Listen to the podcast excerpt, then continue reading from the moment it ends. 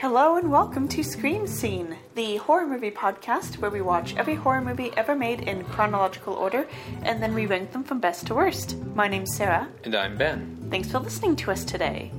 How are you doing, Ben? I'm doing pretty good today. How Oh. about yourself? Happy New Year! Oh, that's right. Happy New Year.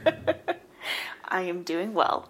yes, 2020 is behind us, and we head into the bright future of 2021, Mm-hmm. the year that the movie Johnny Mnemonic is set. I am also going to need to get some new glasses because I no longer have 2020 vision. Fair, fair. What That was we- your one. That was my one. no more for this episode. What are we watching today? Today, Sarah, we're watching The Phantom from 10,000 Leagues from 1955. So is this like a uh, like a underwater ghost movie? It's a underwater monster movie. But is the monster a ghost? Not so far as I know. Okay. like I feel like a better title would be The Monster from the Shallow Lake. uh, just given what we're actually going to see on screen here. Okay. Um, so, you know, sidebar 10,000 Leagues. yeah, tell me about it. Okay, so like I've heard this many a time, but for the listener who has not, yeah, so this title is nonsense and I mean that's fine because the we've titles such like classics as Beast with a Million Eyes, Yes, the titles of these movies are often Hyperbolic. yes. Then they can also be lies. uh, like the beast, like well, the beast with a million eyes was metaphorically descriptive, but not literally accurate. Yes, Um, this is true. But you know, we've had titles in the past, like Valley of the Zombies, a movie that contained neither valley nor zombies. But he had come from, he had heard of this legend from the Valley of the Right, Zombies, so it was at least like in the text. that's fair. I guess that's sort of like having a Star Trek movie where they stay on Earth the whole two hours and just talk about fa- space adventures we've had. There are episodes like that, Ben. Sure, but it's not the whole damn franchise. um, so leagues. right, so a league is an archaic nautical measurement of distance, not of depth.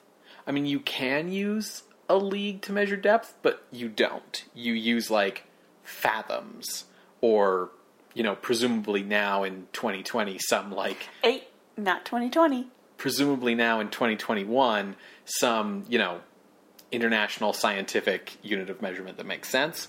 Regardless, people tend to make the mistake that a league is a measurement of depth because of Jules Verne and the title of his famous book, 20,000 Leagues Under the Sea, which is not meant to say that Captain Nemo's submarine is 20,000 leagues down under the sea. It is meant to say that Captain Nemo's submarine has traveled 20,000 leagues while being under the sea because it is a submarine. we come to this movie. Now, the title for this movie was dreamed up by American Releasing Corporation co founder James Nicholson, who, of the two co founders, was the one with the background in marketing. And he came up with this title, and then they made a movie around it. The title probably is inspired by recent successful movies like The Beast from 20,000 Fathoms or the recent Disney success of the live action 20,000 Leagues Under the Sea. But it continues on this misunderstanding because this isn't a phantom from 10,000 Leagues Away, hasn't traveled any distance to get here. I'm pretty sure the title is meant to be implying depth. That said, whether it's distance or depth, both are ridiculous. 10,000 leagues is equal to 55,560 kilometers. The diameter of the Earth, like if I were to drill from one end of the Earth, you know, down through the Earth's core to the other side, Sure. is 12,742 kilometers. So if you're 10,000 leagues deep, you are down into space on the other side of the planet. Now, the circumference of the Earth, you know, if I was to just follow the equator all the way around, that is 40,075 kilometers. So, you know, 20,000 leagues under the sea implies like you've circled the globe like a couple times and some change, or, you know, your path wasn't a straight line. So, whether it's 10,000 leagues deep or 10,000 leagues away, it's nonsense either way. So our phantom here isn't showing up with luggage. No. Okay. So, last episode we were talking about Day the World Ended, directed by Roger Corman. Yes. Uh, this movie is the second feature of the double feature that Day the World Ended was the lead feature of. Um, so, as we talked about in last week's episode, American Releasing Corporation had figured out that they could make more money if they controlled both halves of a double feature. And the way to ensure they always controlled both halves of the double feature was to make their films to be in a double feature.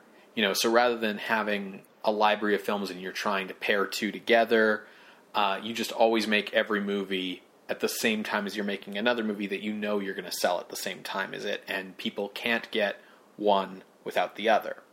Because of the money being spent on Day the World Ended, $96,000, and the need to now make this movie at the same time when ARC had never funded two movies at once before, um, and in fact didn't really have the crew to do that because Roger Corman had made all their movies up to now, and he was making Day the World Ended. ARC had to sort of turn to someone to make a second feature film unit out of nowhere on less money than what Day the World Ended was getting, or at least less money from ARC. So what happened was Samuel Arkoff and James Nicholson made a deal with the brothers Dan and Jack Milner, who formed Milner Brothers Productions to make this movie on a budget of $75,000 with the costs split 60-40 with ARC. So ARC is putting up 60% of that $75,000 and the Milners had to raise the other 40. Dan Milner was the elder of the two brothers. He was born in 1901 in Russia and his brother Jack was born in 1910 in New Jersey. Dan Milner got his start in film as an editor in 1934, um, and that was mostly what he had done up to this point. He was a steady B movie editor. He has directed one movie before this The Fighting Coward, a 1935 crime film produced by B movie producer Sam Katzman. So 20 years ago. Right. So you can see why he's wanting to take a deal to get back in the saddle, I guess. Of his many B movies that he was an editor for, or serials, or, you know, stuff in that vein, we have seen one of them. Oh. It's Son of Ingagi from 1940. Oh, God. Movie No. number 175 out of 175 on our list. The worst horror movie ever made up to this point. Correct. His younger brother Jack Milner was an editor as well, um, and he met Roger Corman as the sound editor of Monster on the Ocean Floor. And from there, served Corman as an associate producer on The Fast and the Furious. So that's the pre existing link here that gets the Milner brothers in with Arkoff and Nicholson. They were wanting to, you know, go into business on their own, make their own movies, and so here we are. The screenplay here is by Lou Rusoff, who also wrote Day the World Ended, so there's some creative consistency between the two halves of this double bill. That's kind of cool. Another person who worked on both films is composer Ronald Stein, who did the music for both.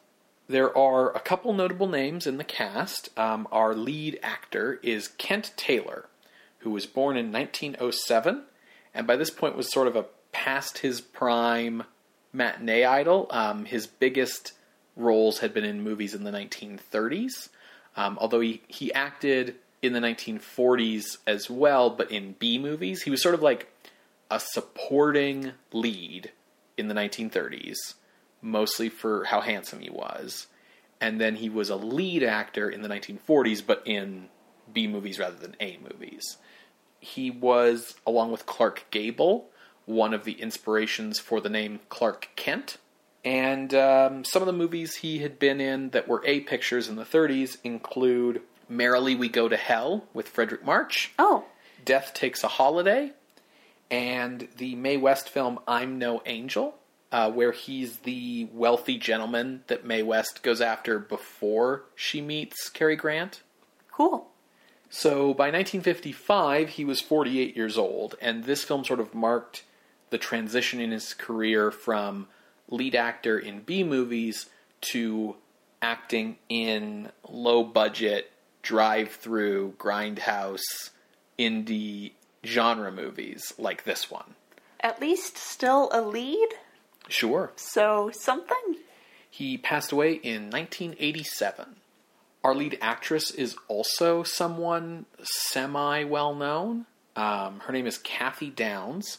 She was born in 1926 in New York, and she was a Vogue cover model who was discovered by 20th Century Fox talent scouts at age 18 and signed to a contract with the studio. At age 20, she played Clementine Carter in John Ford's classic western My Darling Clementine, and she was being groomed to be a major star. Then in 1947, Fox dropped her for reasons unknown. I mean, I'm sure somebody knows, but Maybe nobody not anymore. nobody who's talking. Uh, and she was never hired by a major studio again. Wow. So whatever it was was something that not only poisoned her with Fox, but then poisoned her with everyone else. And we really have no way of knowing if that was something on her part, if that was something on, you know, a producer or a director's part who didn't like her for whatever reason and decided to sink her career. We really have no idea. From that point on, she found work appearing in Poverty Row B pictures and drive through fare like this movie. She's sort of got a bit of a cult following uh, from people as, you know, this like big name who ended up being in these kind of smaller pictures. In 1949, she married fellow B movie actor Joe Kirkwood, but by 1955, they were divorced. She quit acting at age 40 and was unemployed for the rest of her life. Uh, Kirkwood had lost touch with her, but by 1976 he had heard of the hard times she had fallen on, so he put a trust fund together for her so that she would have access to some money, um, only to discover that she had already died of cancer. Oh, fuck. Our monster suit this time around was not made by Paul Blaisdell. I don't know who made it, which is always a good sign. um, but I do know that the suit was filled by a highly experienced deep sea diver named Norma Hansen, one of the very few women to ever be a suit actor in a monster movie. That's cool. Yeah, I think primarily she was hired for being a deep sea diver because the monster is like, best as I could tell, a 100% underwater monster. Yeah, and as we talked about in the Creature from the Black Lagoon episodes, those suits are heavy. Yes. And you have to be really experienced with holding your breath and moving around in water to successfully depict an Right. underwater creature. Yeah. We'll see how successful it is. Because, I mean, Creature from the Black Lagoon was very, very good. Phantom from 10,000 Leagues was released with Day the World Ended in December of 1955, expanding across the United States throughout the next year and eventually grossing $1 million by the end of 1956. Wow. Yeah, it had made $400,000 by the end of February. This is, of course, both movies together. Yeah, but still, Yeah. it cost seventy five thousand to make. Yeah. The film got almost unanimously bad reviews uh, from everybody, and it still does. There has Oh, not been like a critical reappraisal here where this is a secret hidden gem. That said, so it's available on DVD from MGM's Midnight Movie Collection, uh, paired with Beast with a Million Eyes.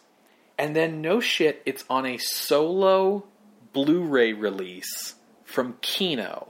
Kino. Uh, you can also stream it on Tubi, but the better copy is actually on YouTube, and you can find it in our YouTube playlist. you can find our YouTube playlist on our website, screamscenepodcast.tumblr.com.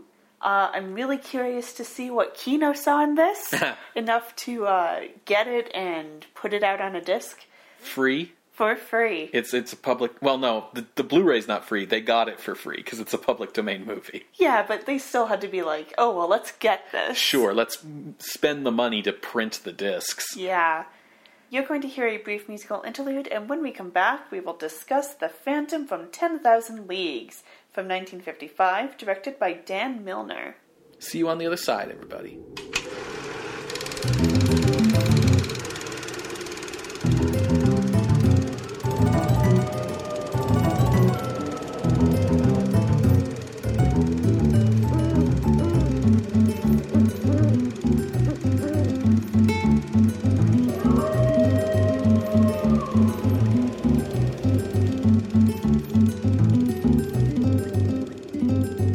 Welcome back to Scream Scene, everybody. We just finished watching The Phantom from 10,000 Leagues, directed by Dan Milner. It, um, There was a phantom. They kept calling it the Phantom. yeah, yeah, It was yeah. just a sea serpent. Well, A mutated sea serpent. sure. This was a movie. It sure was. It did exist and fill out the bottom half of a double bill. Yes. We do not have high opinions of this movie. I, I, I think we had a fun time watching it. Uh, I guess. Why don't you tell us the story, Sarah? I know I have a tendency to just kind of throw up my hands and give up sometimes Yes. on these movies. Mm-hmm. And I tried really hard not to do that this time. Mm. Still kind of did it though. Mm. But this wasn't like the worst. No, no. Well, let me recap it for our audience who does not want to spend an hour and 20 minutes watching this movie. Yeah. Don't, well, depending on what your threshold for this kind of thing is, I suppose. Yeah, maybe I'll have fun laughing at it. Yeah. So it opens with a man going fishing with a net, which, by the way, net fishing always freaked me out as a child. Why? Because I was like, what if someone's like diving under there? They're going to get caught in the rope and the net, and they're going to drown. But the dude will just think it's a big fish, but it'll be a tragedy. This is child Sarah. Okay. I did say as a child. Okay. Um, anyway, so he's net fishing, and we cut to some light coming out of the ocean floor, and next to it, a man-sized sea serpent. It attacks the man, capsizing the boat, and he washes up onto shore. The monster sort of looks like if you can picture like You know the um like Chinese dragon Sure. puppet things? yeah, yeah. That's what the head kind of looks like. Yeah, and then like it's just sort of the body's like a tube man. Yeah. And then it's got arms. Yeah. Tube woman. Well, sure. Um, yeah, it, the head either looks like a, a a Chinese dragon, or it also looks like if you asked a monk in a monastery in the Middle Ages to like, Draw a lion. right, yeah, like draw a, a gecko or something. obviously it's in black and white, but I have a feeling that like the way it's designed, it looks like it would just be the head from one of the puppets for a Chinese dragon, like the kind of um, embroidery and like uh, like feathers that they have on the puppets. Uh-huh. That's what it looked like to me. I don't. Maybe with like more spikes rather than a flat head. It had a frill. Yeah. Yeah. Um, I don't. I don't know. Maybe. Regardless. we don't know who made it, so Yeah. Anyways, this man's body is found by first a Professor King, Although we don't know that yet. He's just a mysterious someone at this point. and then moments later a Dr. Stevens. Um, now he notices that the body and the boat have radiation burns, and he mentions this when a third person comes by, William Grant, who is from the U.S. Department of Defense. Now Grant is like, Who are you? And what are you doing here at late at night wandering the beach looking at dead men? And Dr. Stevens replies, I am Mr. Baxter. So this is an alias he's giving to many people in the film. As they are talking, uh, we see a young man up on the cliff with a fucking spear gun. And Grant calls him down. His name is George. He is a student at the local oceanography college, as well as Professor King's assistant. The wild thing here is that none of these people drive up to this place. Yeah, they, they seem to walk everywhere. Yeah, like the first guy who finds the body seems to just be out for a midnight stroll on the beach, sees there's a dead body, and then just walks away. Stevens, it seems like he saw that person, but he doesn't do anything about it either, and then just walks up to the dead body. He's also like in a full suit, by the way, here on the beach. He seems to have come from nowhere, and then he's by the body, and then Grant, also in a full suit, also seems to have come from nowhere and just walks up to the body. Like this federal investigator from the Department of Defense isn't here with any kind of team or a car or anything, and then George just walks up out of nowhere. Like everybody's just walking on the beach at midnight, I guess. Yeah, it's romantic. so Stevens, aka Mr. Baxter, leaves the scene of the crime and continues walking to Professor King's residence, which is also on the beach. Um, now, he explained to Grant, and will explain many more times, that he is here on vacation. He's also an oceanographer and is interested in Professor King's work. So he tried to meet him earlier today. They said, come to his house, blah, blah, blah. That's why he's here. Um, now, Professor King is avoiding everyone, so much so that he escapes through his bedroom window to avoid speaking to Mr. Baxter. The next day, Professor King is at work. We meet his secretary, Ethel, who he describes as intelligent but a bitter, terrible woman who hates mankind. Which there's no evidence of in her behavior at all. So that's fun and wonderful. Anyways, now Ethel, along with everyone else, is very like curious and also concerned about what Professor King's work is because he shuts himself into his lab, locks the door, whatever, and is very secretive about it. Ethel has been trying to get some like clues about it and like sees some papers lying around and tries to like, you know, figures things out. This seems to be partly why Professor King isn't a big fan of her because because he describes her as like sneaking around and such. Yeah. But I mean, my guy, she's your secretary. Also- like, A, if you don't like what she's doing, fire her. Hmm. And B, she's your secretary. She should know what you're doing because she's literally there to assist your work.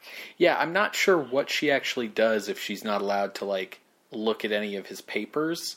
Also, like the village has had, you know, stories going around lately about the phantom killing people in the ocean. Oh, yeah, uh, this fisherman who died at the opening is like the third person to die. Yeah. So, you know, Ethel's got reasons to be concerned. Yeah. So Professor King goes into his lab, and then George comes in. Like I said, he is the assistant, and he's like, Ethel, you gotta get me into that lab. I gotta find out these secrets. And Ethel's like, I can't do that.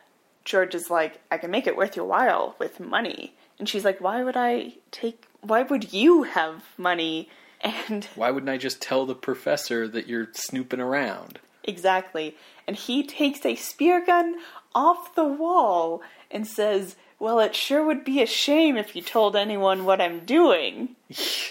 Which, like, imagine you're a middle aged secretary at a university and your boss won't tell you what he's up to and kind of is verbally abusive to you.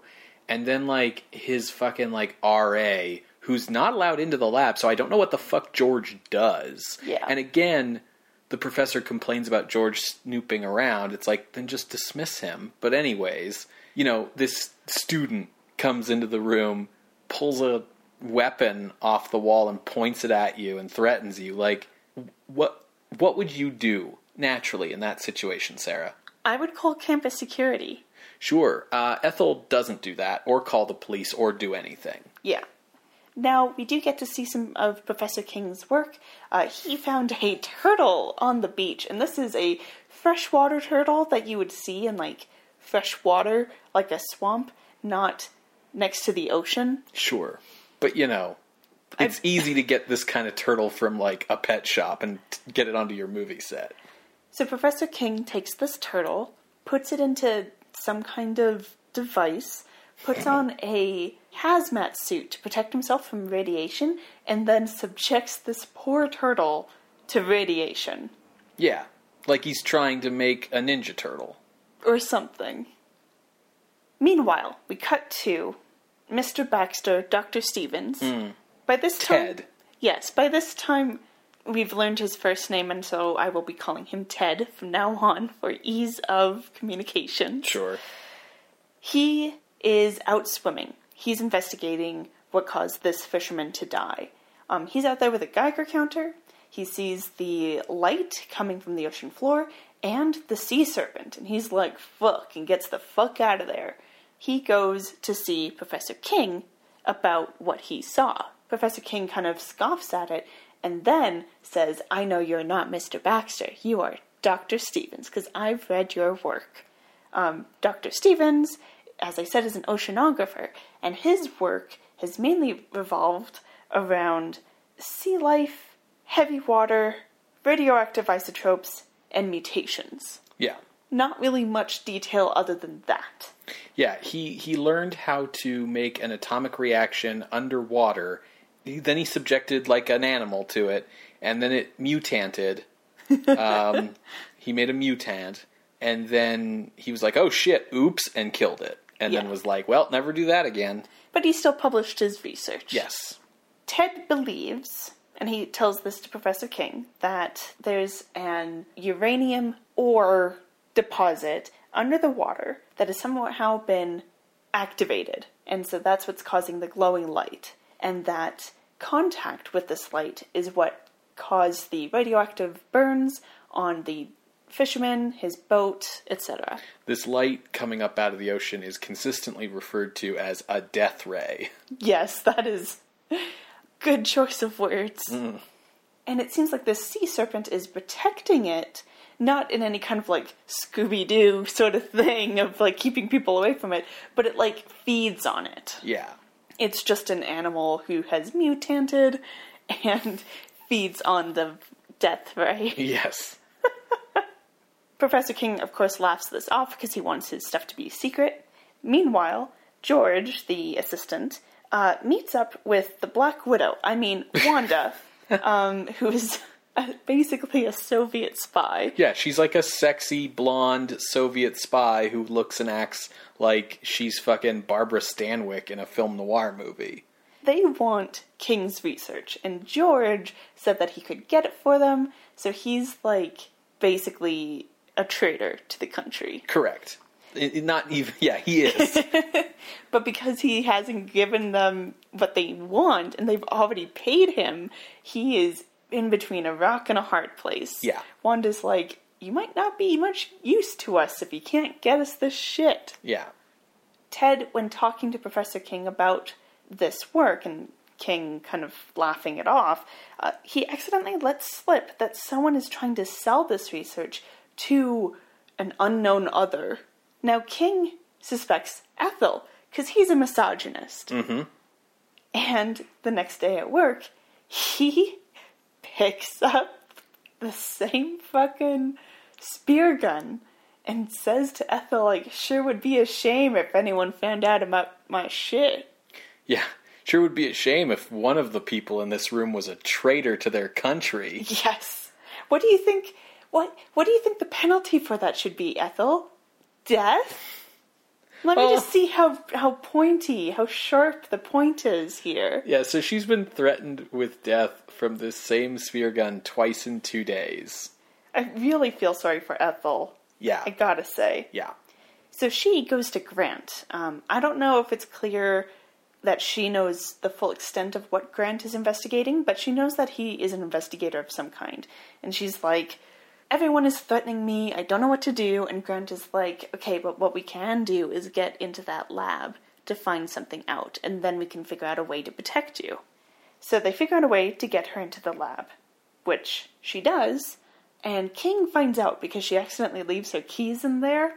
Meanwhile, Soviet spy Wanda overheard Ethel telling Grant all of this, and she tells George, hey, Ethel went to the police and your name was mentioned. Mm-hmm. Figure that out. so George kills Ethel with the spear gun.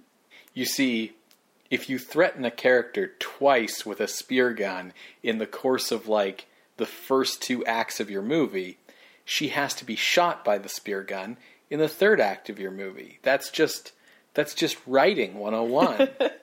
George's spear gun? right.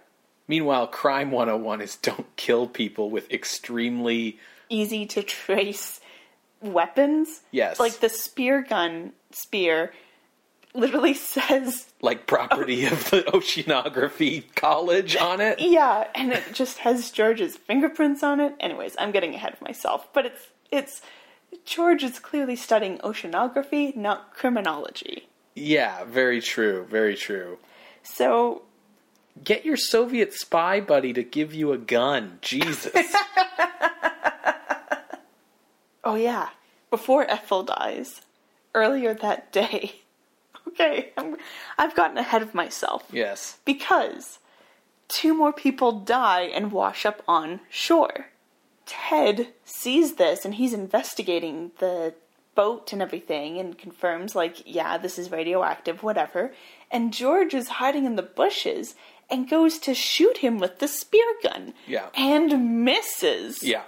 So he takes off. Grant appears and he's like, geez, someone just tried to kill you. Also, why are you still here investigating these deaths? That's crazy. That happens the day of Ethel being murdered that night. Mm-hmm. Ted goes with Grant to the morgue with the two divers' bodies, and this is when we learn that Ted has actually been working for Washington all along. And he's like, Yeah, Grant, I wanted to see how long it would take for you to catch on. so they're both sent from Washington. Uh, Grant working on like the law side perspective of the case, and Ted looking at the scientific side of the case. I don't know why they couldn't Oh. just work together. Oh my god. So so they team up, right? Yeah. For the rest of the movie, and and Grant's first name is William. So what Dr. Stevens calls him as a friend for the rest of the movie is Bill. Yeah, it's Bill and Ted. Excellent! Oh, but this no. isn't an excellent adventure. No. This is a ho hum adventure. So, Bill and Ted Yeah. go diving the next morning to just confirm what Ted's theory is. And they do. Uh, they see the serpent, whatever. Um, they also are almost killed because George put poison in their air tanks. Whatever. It's it's not even a whole thing. So after diving, they're like, okay, so George also just tried to kill us now. Bill goes after George, and Ted is going to Professor King. Professor King, being told all of this by Ted, is like, but this is my life's work. Like, I can't just throw all of it out. Like, this is a real humdinger. And Ted's like, five people have died. And, And- you've just got a radioactive death beam just shooting up into the sky from the ocean floor that's being guarded by like a, a sea monster. Like, eh, This isn't how. Like, how did you pass ethics? Like, the. what did you? What were you trying to yeah, what, accomplish? what is your plan here? Like, no, this has to come to an end. And King's like, "Oh, man, give me an hour to think about this. Like, I see what you're saying, but give me an hour.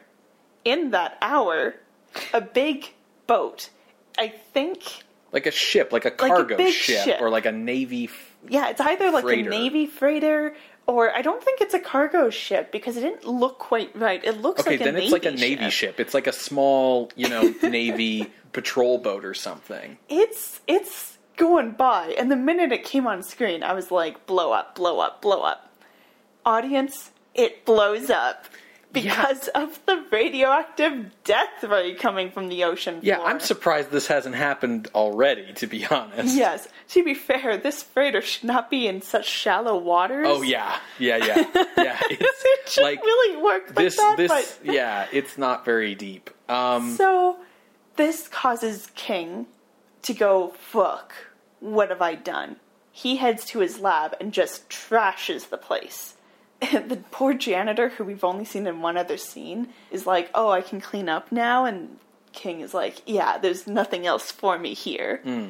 and the janitor, like, it's like someone watches you, like, sm- purposely smash a glass to the floor, and then you go, you clean it up. right. Like, what an Also, asshole. yeah.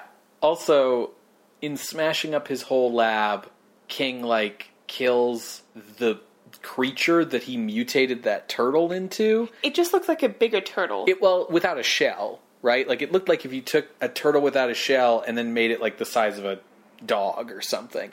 But fucking the janitor looks at it and he goes, "Is this one of God's creatures?" Dr. King, which is a wild thing to say to anyone about anything. And King's like, "No, Andy.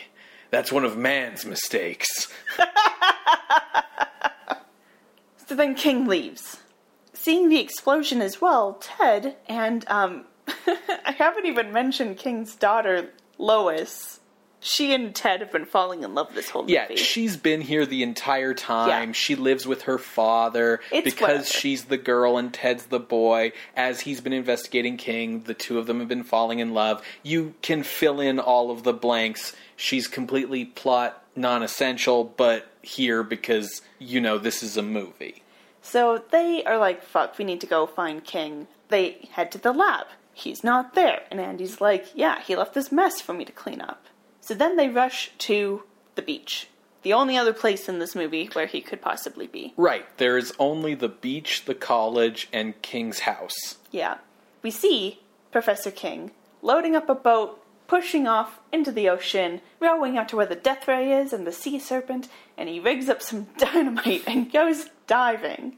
So he swims down and blows himself up, along with the sea serpent and the uranium ore. So now the death ray is finished and, you know, deactivated or whatever the fuck. Sea serpent is killed, and he's killed as well. And this explosion goes off in the water just as Ted and Lois arrive. Um, and she's like, Oh god, my dad! How could he do this? And Ted's like, He had to take his knowledge with him. There are things that man is not meant to know.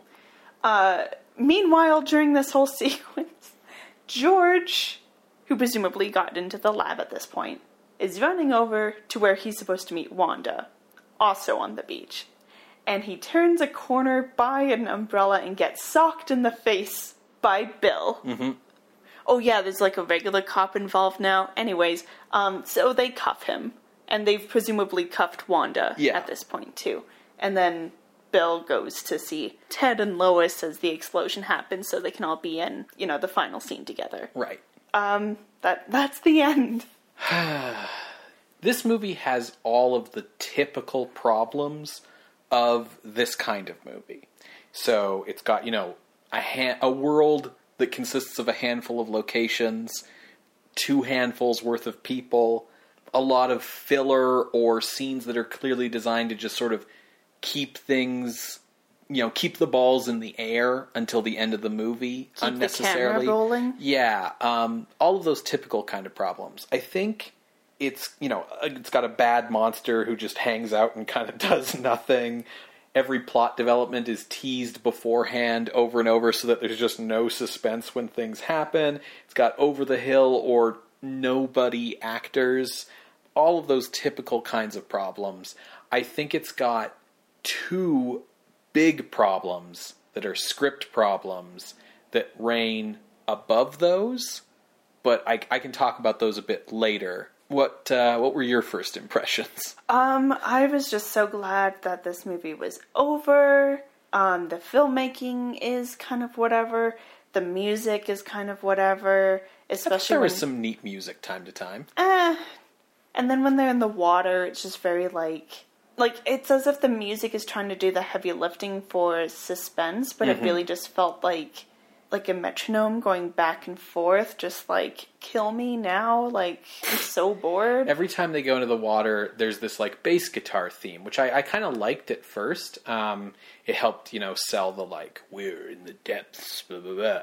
But like it does get a bit monotonous, and then yeah, talk about heavy lifting. This is definitely one of those movies where like every time the monster's on screen, the music, you know, does this big swell of music, even if the monster's not doing Anything. anything which the monster rarely does. No. When it does attack, it swims up and just hugs the people. Yeah, and then they just die. Like and like of, the like the mouth moves, but it's not like biting them. no. like none of these people are washing up to shore with like gouges or claw marks or blood no, or they biting. were just like told to lie down in the sand. Right, and and you know we're we're being told that cause of death is radiation burns from the light ray, so the monster's just like I guess holding them in the light till they die or something. The the other thing is that none of the bodies that wash ashore, none of the one boat over and over again that washes ashore have any burns on them. Well, if they did that to the boat, they would have to. They wouldn't get their deposit back for the Right. rental. Right.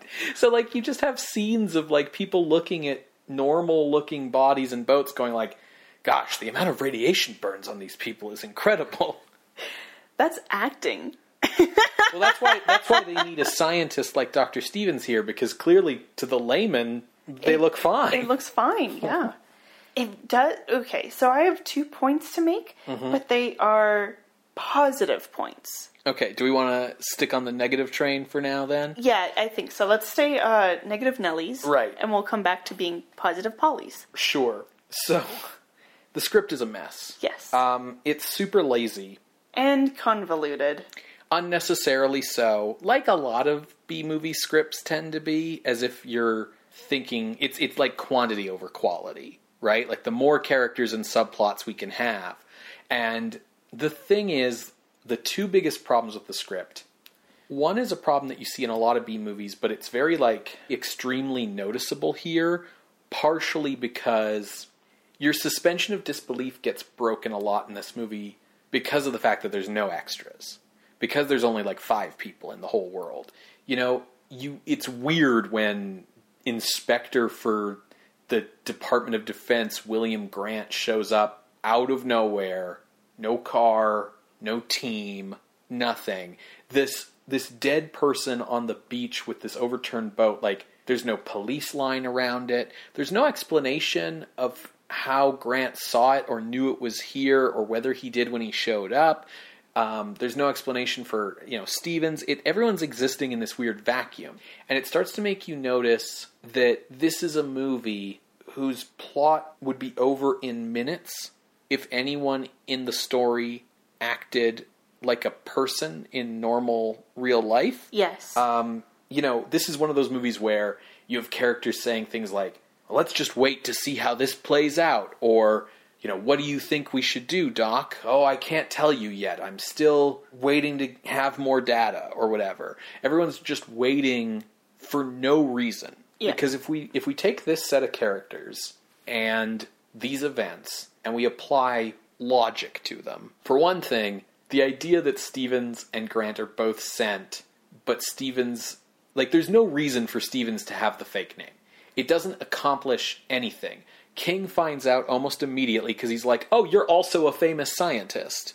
You know, it's like whose face is literally on the cover of his textbook. it's like Bill Gates walking up to Steve Jobs and being like, "Hello, my name is Robert Smith," and like expecting that to work. well, I mean, Steve Jobs is dead. Uh, you know what I mean. and then like the thing with Grant where it was like, yeah, I just wanted to see how long it would take you to figure out like you're so you're hampering your own investigation for a laugh? Like no, they would have been sent out together. It should be like a buddy cop movie basically where it's like you throw the scientist and the gumshoe together and uh so they should show up together. Then, you know, you see a weird guy hanging around the body. Chase after him? Yeah, don't just let him walk off and go to his house that is just down the beach. And then and then the first time that George shows up, when Stevens and Grant are standing by this dead body, you know, Grant's like, "Who are you?" And he's like, "I'm George. I'm a student at the university." And Grant's like, "Okay, well, get the hell out of here and forget you were ever here." Yeah, Like- and, it's, and forget that like I was here, and it's like he has a spear gun on land with no diving gear. Yeah, and like what happens is these two show up. They go meet the sheriff. They're like, "Sheriff, you know those dead bodies you got around here?" And he's like, "Yeah." And they're like, "We have a theory that there's something bigger going on. We need your cooperation." Cool. We suspect it has something to do with the college. Oh, well, the college is on vacation right now, but Dr. King and his secretary and his assistant are still there. Great, bring them in for questioning. Then you interview those people. You learn which ones are shifty or not, right? Like, George is going to come in and be like, yeah, I ain't doing nothing. I just walk around with my spear gun for fun and whatever. You can't hold me on anything. And like Ethel comes in and goes, "Yeah, my boss is super fucking suspicious and so the fuck is George." And you go, "Okay, okay." And then, you know, Dr. King comes in and says, "I can't tell you anything about my work for reasons." You know, and now you know who's shifty. This would be a completely different movie. Okay, it is blindingly clearly obvious that King is doing Steven's experiments on a larger scale from the get go. Like, Steven comes in and he talks to King really early on, and he's like, Yeah, so, you know, I saw this death ray in this mutant, and I know for a fact you can make mutants with death rays because I've done it on a small scale, but someone's done it here on a large scale. And King's like, That's That's ridiculous. That's, bonkers." silly. Huh. And it's like, okay, so Stevens, you know for a fact that this is here. Who in this universe of seven people has the know how to do this? And they're like, well, it's either Professor King or George. Like, that's the thing that's going back and forth this whole movie. It's why they don't act on anything this whole Yeah, movie, is because they don't know who it is. I mean, for one thing, and arrest both of them and fucking get a search warrant for the lab. You're the federal government. Well, I- but also, also, George doesn't have access to the lab. So how the fuck is he making death rays and mutants? No, it's it's King. It's obviously King. You arrest him, you get a warrant, you search the lab. Oh look, here's the mutated turtle and the death ray. Done. Hey, did a ship full of Navy officers blow up? No. Did like three more people die? No. But instead, everyone in this movie just sits on their ass watching people die, going, Huh. gosh, yeah, that king, he Sure sure, needs to be stopped. Like, it's nobody acts like a human being because if they did, the movie would be over. Yeah. I didn't mention this, but it comes out that Ethel's backstory is that her one and only son was one of King's past assistants who would go out and capture specimens in the water mm-hmm. and presumably died on Right. one of those excursions. Right, And so- so that's why she is so frustrated with King.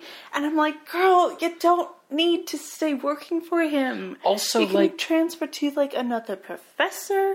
You could move. You could Why you could flip burgers rather than working with the person who you think murdered your son. Why hasn't the ethics board looked at this guy? Hell, Right. all these people have been dying already, right? Like like Stephen and Grant show up and these people are already dead, right?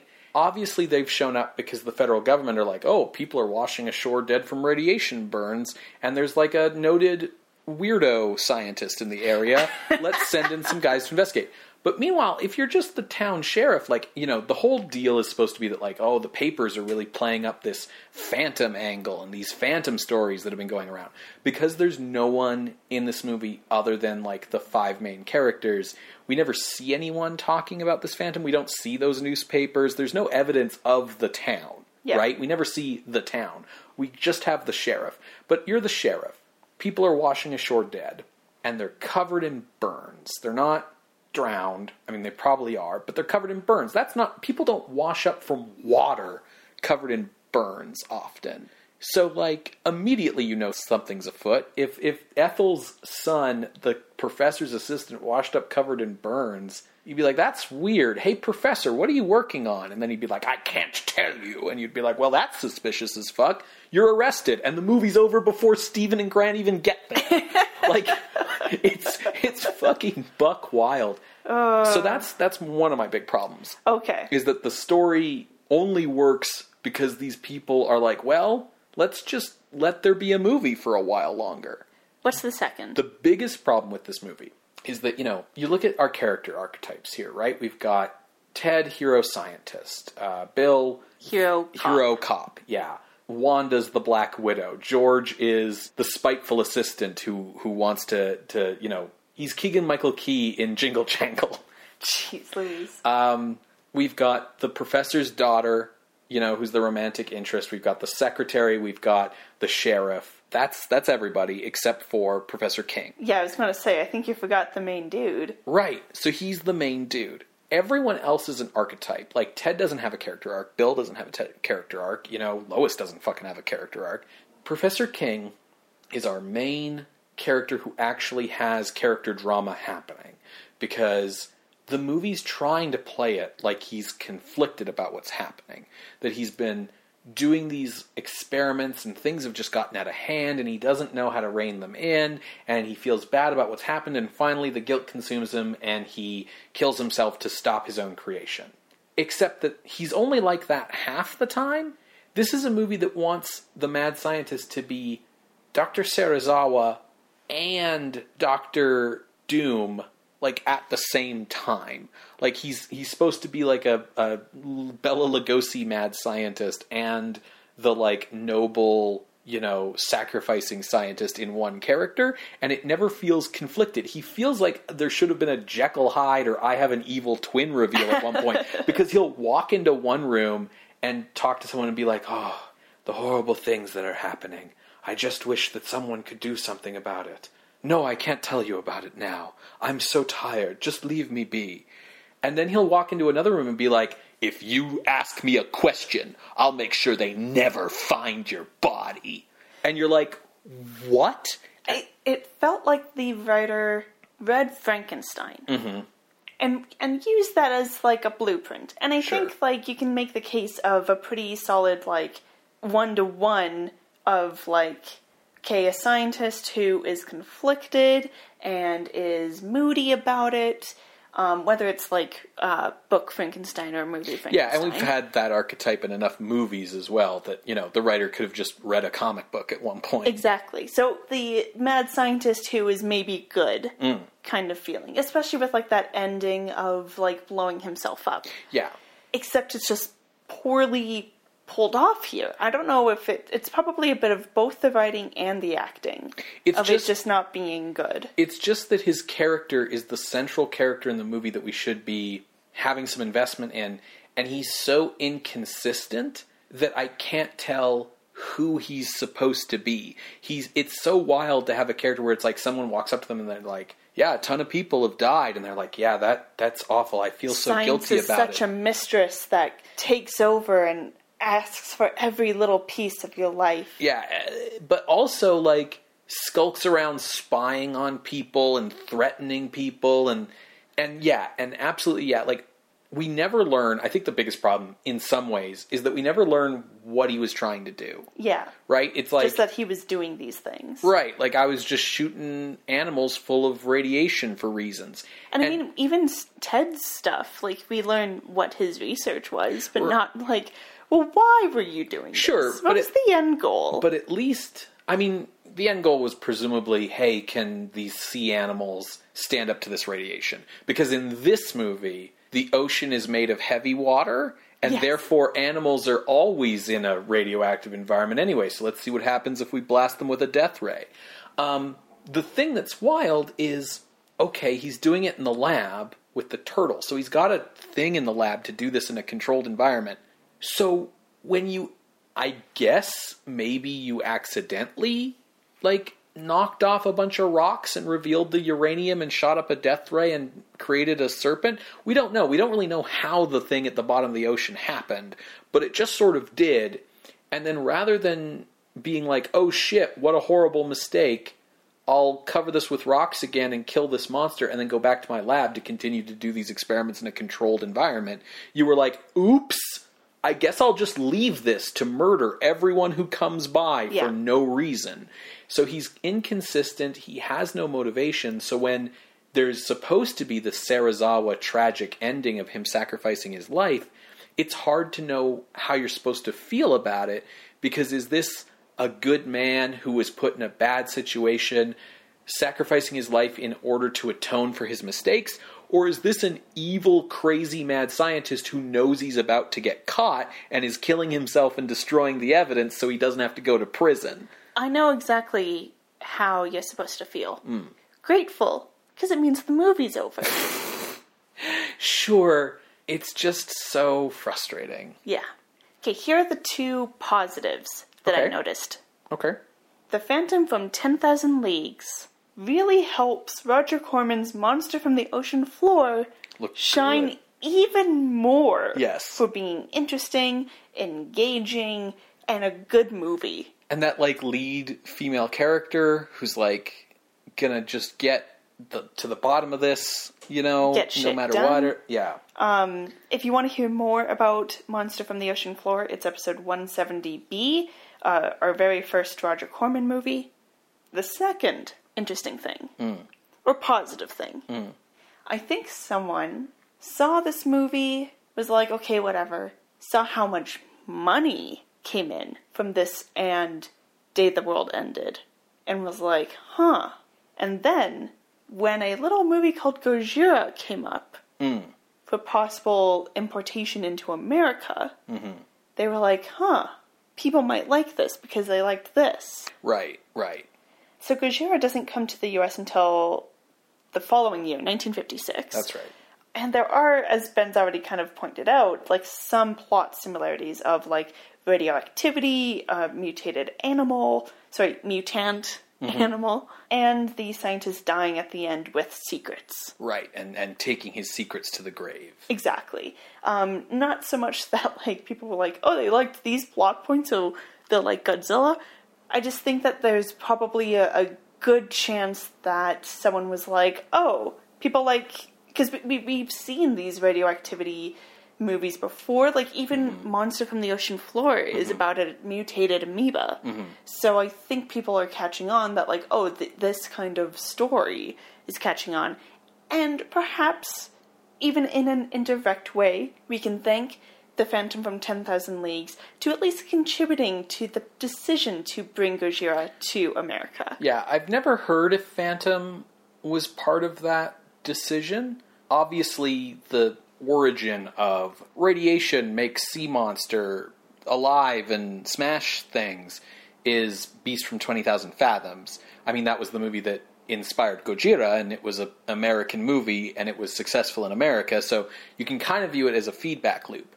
That said, I do think there's something to your theory because the guy who brought Gojira to America and made Godzilla King of the Monsters out of it is Sam Levine, who owned a bunch of theaters outside of the normal exhibition chains and was therefore one of the guys showing these movies. And we know that he was showing these movies because he was the guy who watched Monster from the Ocean Floor and said, Where the hell is the monster? Yeah. So we know he knows these guys. We know he's looking at these movies and selling them, you know, and the fact is, like, from his perspective as an exhibitor, and he became a distributor when he got Godzilla, right? But from his perspective, it's like, okay, I can buy one of these ARC movies and show it and, you know, make a good amount of money, or I can buy this Toho movie and show it and make a good amount of money. What's the difference? Because, you know, the, the only money he's spending is the money to buy the movies. But with Godzilla, he's buying distribution rights as well, so he can sell the movie and play it in his theaters.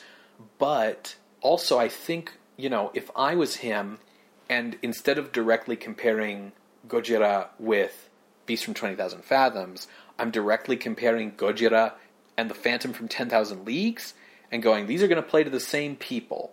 Which one do I think is going to be the bigger hit? Like, if Phantom from 10,000 Leagues can make a million dollars, this other movie that's clearly better, because it's a giant, biggest monster you've ever seen. Absolutely. Shoots fire out of his mouth, fucking kills millions of people, and like, holy shit, you know, like that's like, I mean, Godzilla's number three on our list. I don't think Phantom from 10,000 Leagues is going to go that high. Yeah. So it's a well, no. I mean, like Monster from the Ocean Floor is at 132. It's not going to go above that. Yeah. So I, I think, even though I've never heard anything to the effect, I think there is merit to your theory just because we know those connections between all these people exist. Yeah. there were some things I genuinely liked about this movie that wasn't just how it related to other films. sure, um, tell me about them. Well, I, I actually thought the music was pretty neat in some places. I liked some of the decisions made. There's some really cool, weird electronic music in the scenes where he's experimenting on the turtle. I, I thought the music was doing an admirable job of making a movie like this feel like stuff was happening. And and just musically doing neat stuff. So I like the music. Um, and I do think there were a couple of good performances in this movie. Kent Taylor isn't really one of them. He's not bad, but he's just, you know, he's He's being, there. he's being asked to do the square jaw cardboard hero thing, which he can do just fine, but fuck, it's not hard. Cathy Downs isn't being asked to do much as the other half of the breeding pair. The guy playing King isn't really being served by the script. All the other parts are stereotypes. But the performances I liked were the actress who played Ethel, Yeah. because you don't get like as large a role as this usually for a middle-aged woman in a secretary role, you know, and that gets to do some interesting things and have some character conflict. So that was cool. I also really liked the actor playing Bill, whose character is also just a flat archetype, but the actor did a really good job of basically imitating actors who have played characters like this in bigger movies and Sure. and coming off like he's on the level of those actors.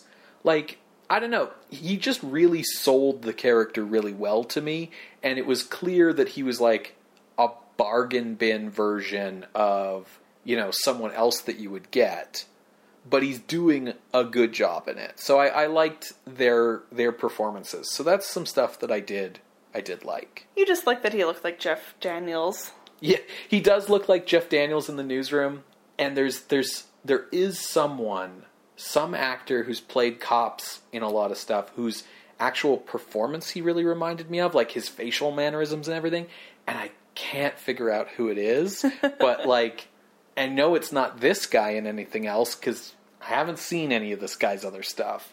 So yeah, um, those are some nice things about this movie. So we've come to the final question. Mm, will it blend? Is this horror? yes. What do you. So, I think there are some options here. So, it could be horror. Other things that you see in this movie are uh, there's kind of like a murder mystery ish plot line to it, like a police procedural ishness to it. You know, it's like if you were watching CSI, except that the murderer had a sea monster. You got the mad scientist. Right. You Got the m- monster It's movie. definitely a monster movie. It's also definitely science fiction. It's got some thriller elements, given the like different people working against each other, all playing each other off one another towards like mysterious ends. You know, mm-hmm. I- Especially with the spies. yeah, it's yeah. So it's also kind of a spy movie. I do think the inconsistency with Professor King, where he seems like two personalities, is probably because the movie thinks, seems to think, like it's some kind of mystery where the audience doesn't know who's responsible for all the murders and the two suspects are George or the professor, except that it's obvious who's responsible for the monster and it's obvious who's responsible for the murders. But, anyways, I think that's why Professor King acts evil sometimes, is so that you can be like, oh, is he the one who killed Ethel? Regardless, that gives it kind of a thriller vibe. So, there's other things this movie can be. Is it horror? What do you think? I don't think so. Because what are we supposed to be scared of? I think Like, the monster only stays by the light. and even then, if you get out of dodge fast enough, it's not going to go after you. Yeah, it, it's like imagine if there was a wacky waving inflatable arm flailing tube man at the bottom of the ocean. If it touches you, you die. So just stay out of reach. Yeah, I do think we're supposed to be scared of the monster, but you are right that the monster is not scary. It's also so tacked on. It's here because fucking They Samuel wanted a monster. Cause yeah, because they were like, "Hey, we can't, we can't not have a monster. We've learned this lesson." But like, the thing that's killing everyone is the death ray. The monster's just there. There.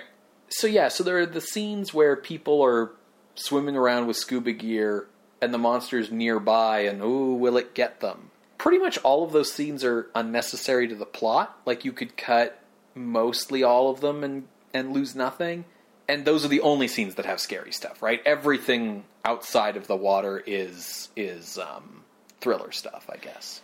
Yeah, and I feel like if this movie was from Ethel's point of view, it would definitely be a horror movie up and until she dies, I guess, because Right. then it would be over.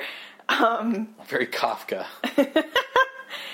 but yeah, because we are with Ted and Grant, I guess it's more of a, a mystery. But we know what the fucking answer is. Even he knows what the answer yes, is. yes, he has showed up just to confirm if his suspicions are right. And he does. turns out they are right. He, he confirms it immediately and then just kind of hangs around to see what'll happen next until a boat blows up. Yeah. Um, yeah, I think you're right. I think the movie started out from a certain point of view so strong because it starts with the fisherman getting killed. Yeah. And like that's even before the credits, right? Like this guy's on a boat, it's peaceful. He gets pulled underwater by this monster and drowns and then the title comes up and it's like, "Oh damn, like that's a bold way to start your movie." And then like Nothing happens. nothing happens until a boat blows up. Yeah, I I did pick out a range if we were to rank it. So did I. But the thing that really hammered home that this was not horror was even in this range, I was like, this doesn't feel right. No place on the list felt right. Mm. And if it was horror, it there would be a feeling. Yeah. Yeah, I think you're right. Um, it's enough of a monster movie that I was on the fence about it being horror. And it's definitely sci-fi, as you said. Like, so I, I, I was coming into this discussion like knowing that this was going to come up, but kind of being Coy. being able to be swayed either way. Like Uh-uh. keeping my mind open so that if you came in and you were like, "This is definitely horror," I wouldn't really have fought you on it. And similarly, I'm not really going to fight you on it's not horror either because I was just on the fence. I will say, just for the record, my range was 153 to 170. Oh, mine was 160 to 170. All right, cool. So you know we could have found some some common ground there. Yeah. Um, and there is 175 movies on the list, just for the context of how low that is. yes. But I, I think you're right. I think, unfortunately, neither half of this horror double bill is horror. Yeah, both are definitely sci-fi, and I think it's interesting to point this out because sci-fi wasn't really much of a genre before the 50s, Mm-hmm. and you can trace its origin to Frankenstein, Yes. an early horror movie. Right, exactly. So you really are seeing the two paths diverged in wood. Right, yeah. Well, I think I think the thing is is before, you know, the 1950s, you can count the number of like A sci-fi movies on like one hand, maybe even half a hand. Like you have Metropolis in the 20s, and there's a couple of others in the silent era. But in the 30s and 40s, sci-fi was like 100% just a thing for movie serials. Like it was Flash Gordon, which is like a comic book adaptation, right? Nowadays, we wouldn't call really Flash Gordon sci-fi anymore. Like it's space opera because it's just pulpy adventure. Yeah. Right? Or space fantasy. Right, even. yeah, exactly. Then you've got into the 50s, what you start getting is more influence of serious science fiction Yeah. because Destination Moon, right. Forbidden Planet. Yes. Even uh, the thing from another world. The Thing from Another World, War of the Worlds, This Island Earth even, which isn't a good movie but like is taking its sci-fi seriously. Yeah. You know? And that's really coming out of the popularity and influence of both the fact that sci-fi literature was getting better.